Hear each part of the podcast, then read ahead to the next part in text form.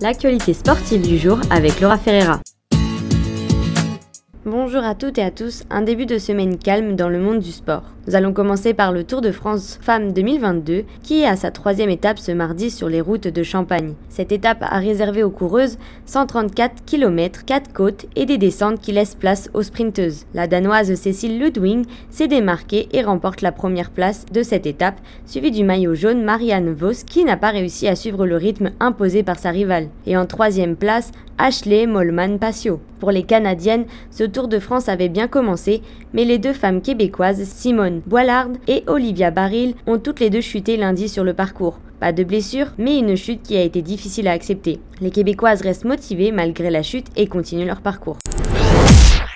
Du côté du football féminin, malgré une élimination pour les Canadiennes, la France a atteint sa toute première demi-finale de l'Euro féminin après une victoire 1 à 0 en prolongation contre les Pays-Bas. Et pour les fans de golf, Brooke Anderson, la golfeuse, a remporté son deuxième tournoi en France. La joueuse de 24 ans a remporté sa douzième victoire sur le circuit de la LPGA et devient la golfeuse canadienne la plus titrée par des victoires. On se retrouve demain pour de nouveaux points sur l'actualité sportive avec Laura Ferreira.